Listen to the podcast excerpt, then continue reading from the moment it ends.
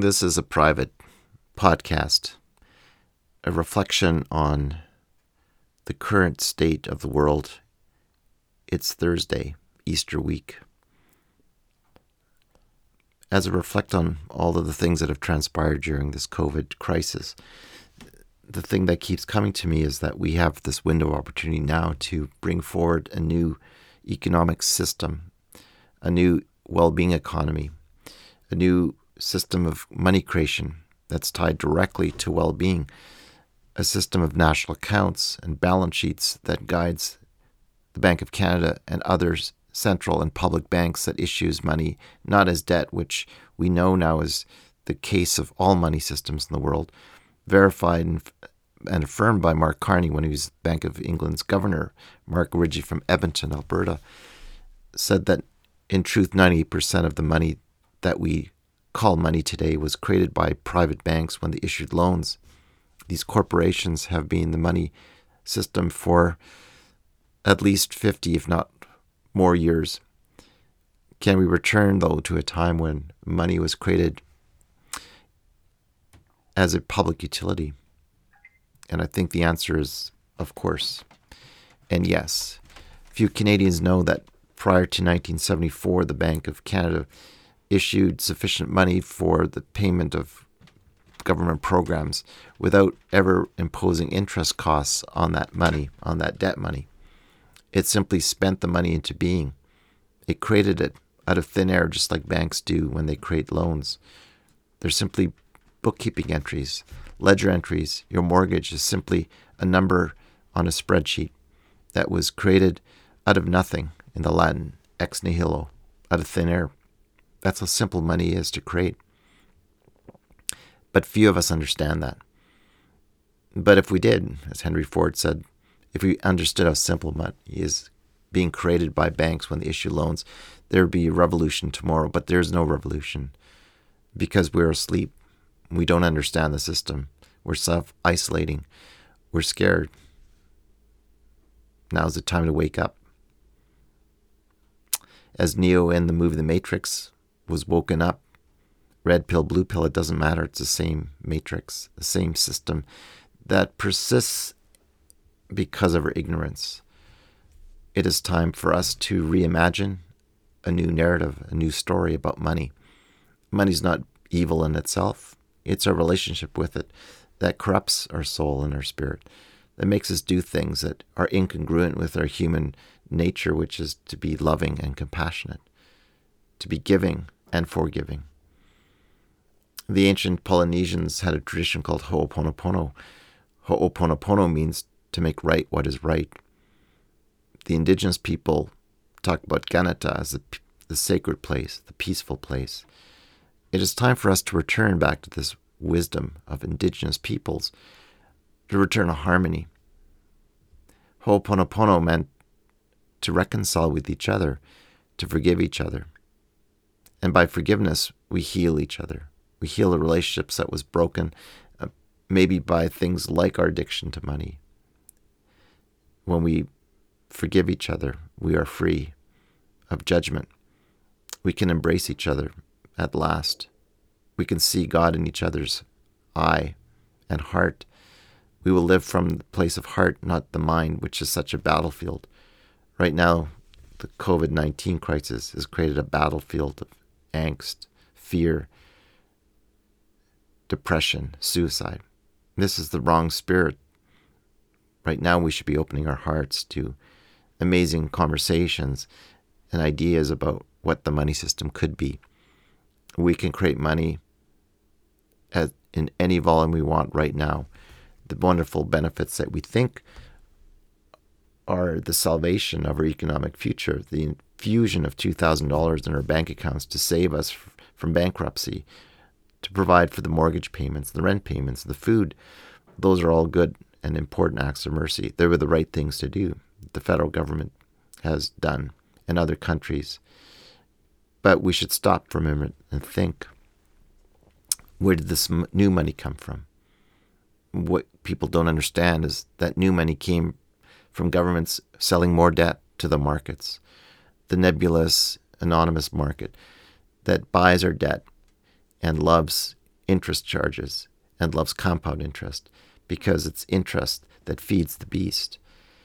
If there was no interest charges, if money was just created as a public good in relationship to our needs, then we would have a central bank, Bank of Canada, we'd have public banks like the Alberta Treasury Branch issuing money right now in sufficient supply. So all of us would not fear the lack of money tomorrow. I'm not talking about simply engendering couch sitting or doing nothing. We derive dignity and meaning from work, from applying the gifts that we're given, the skills, the capacities, the ideas that we have in our hearts. This is the hallmark of a wise civilization. A wise civilization understands that the word education comes from the Latin meaning to draw forth what's already within you. All of us are gifted with something, some gift, some aspiration to contribute to the good of the world, to help our neighbors, to solve some of the biggest challenges we have, like the environmental crisis. We are in a state of existential angst. We are at a tipping point when the illumination of conscience is being fully revealed. What does that mean? Conscience. Consciousness means to be aware, to be awake. To be awake to what? To be awake to the fact that we are children of God's love. There is no other truth that I can say more succinctly. We are love. Love is who we are.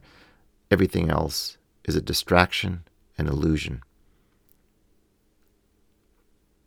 So, getting back to the pragmatic, we can return the Bank of Canada's powers to what it was before 1974 when the Prime Minister Trudeau at the time and other leaders gave the power of money creation to the private banks.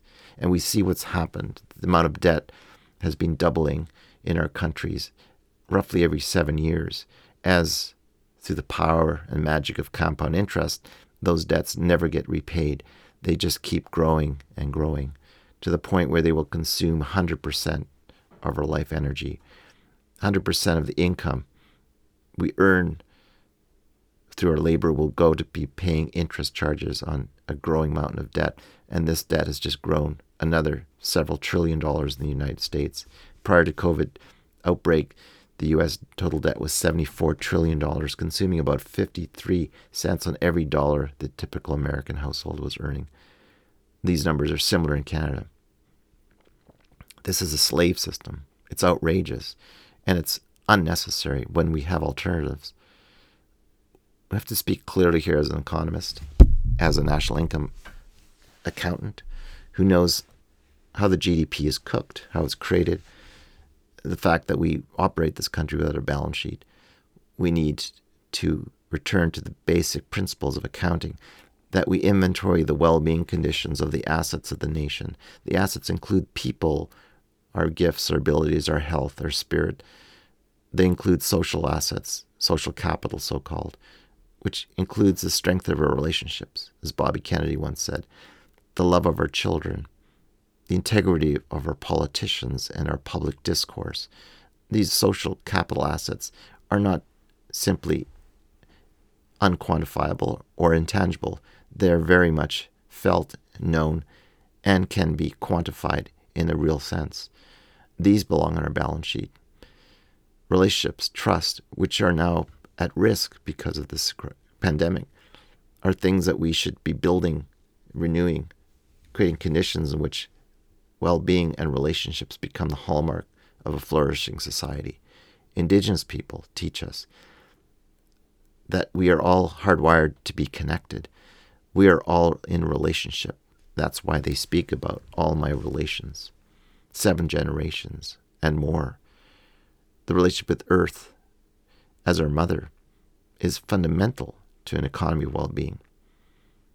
So, this notion of natural capital is another key component of the, the revised or the first time Canada would ever have a balance sheet in which natural assets, forests, wetlands, traditional territories of First Nations, who knew that their those lands were sufficient for their needs. They didn't need trading and complex trade models and trade agreements. They simply lived in harmony with the land, with each other. Sure, they had their differences and skirmishes and wars, but they found a way of mimicking nature. Nature teaches us harmony, homeostasis, teaches us how to flourish and how to enjoy the fruits of diversity, not monocultures, which we see now. And we believe me, we're at a threat of yet another consolidation of power into a fewer hands than already existed prior to this crisis. The emergence of a potential single global digital currency, as Mark Carney himself has suggested, that somehow Facebook would issue its own digital currency called the Libra.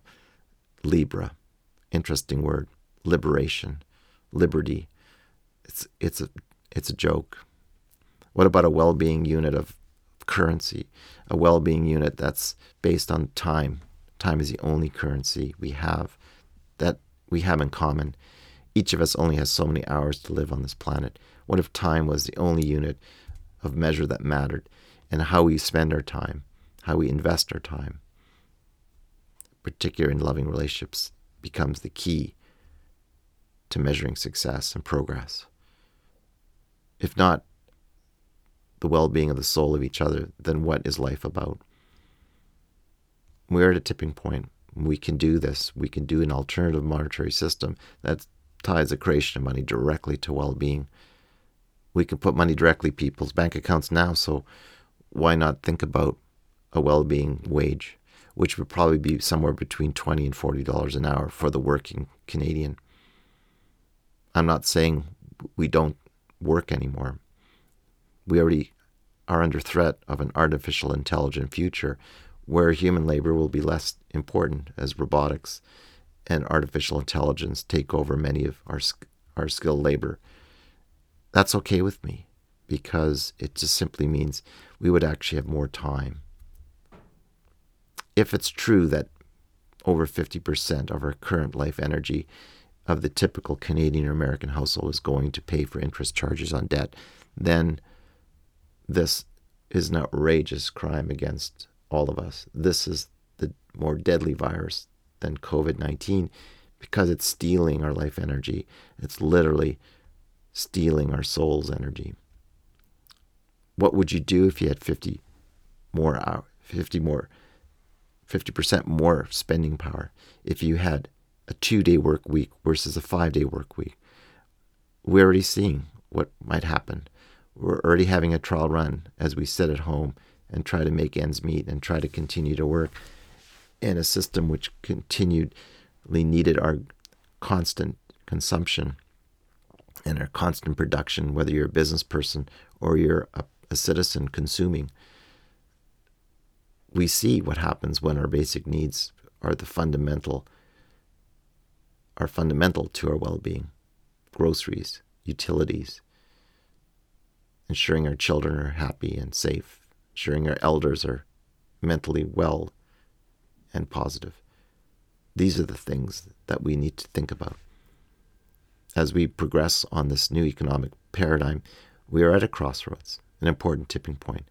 We can choose the path to greater consolidation into yet fewer hands, or the path of better, the path of love, the path to which I think we all long for a life of meaning, a life of purpose, a life in harmony with the earth, a system of money that is never scarce again.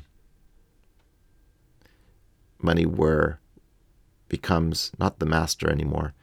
We are the master of money. We created the systems. We created money and accounting systems out of our imagination we've created economic models based out of our imagination. It's time to be inspired by nature. Model everything based on nature, on a forest. As complex as a forest is, we have no idea how basic physics work, how photosynthesis works. We can do a lot better by creating a, a more elegant, resilient system of money and economics this is the challenge. This is the choice we're going to make in the next days and weeks ahead. Will we have the courage to embrace this possibility? Will we proceed with practical models? Will we see governments acting and leaders acting in alignment with what I've just suggested? That remains to be seen. we can't say we didn't know, and we surely can't say we didn't have an opportunity and the time to try something new. Let's do it.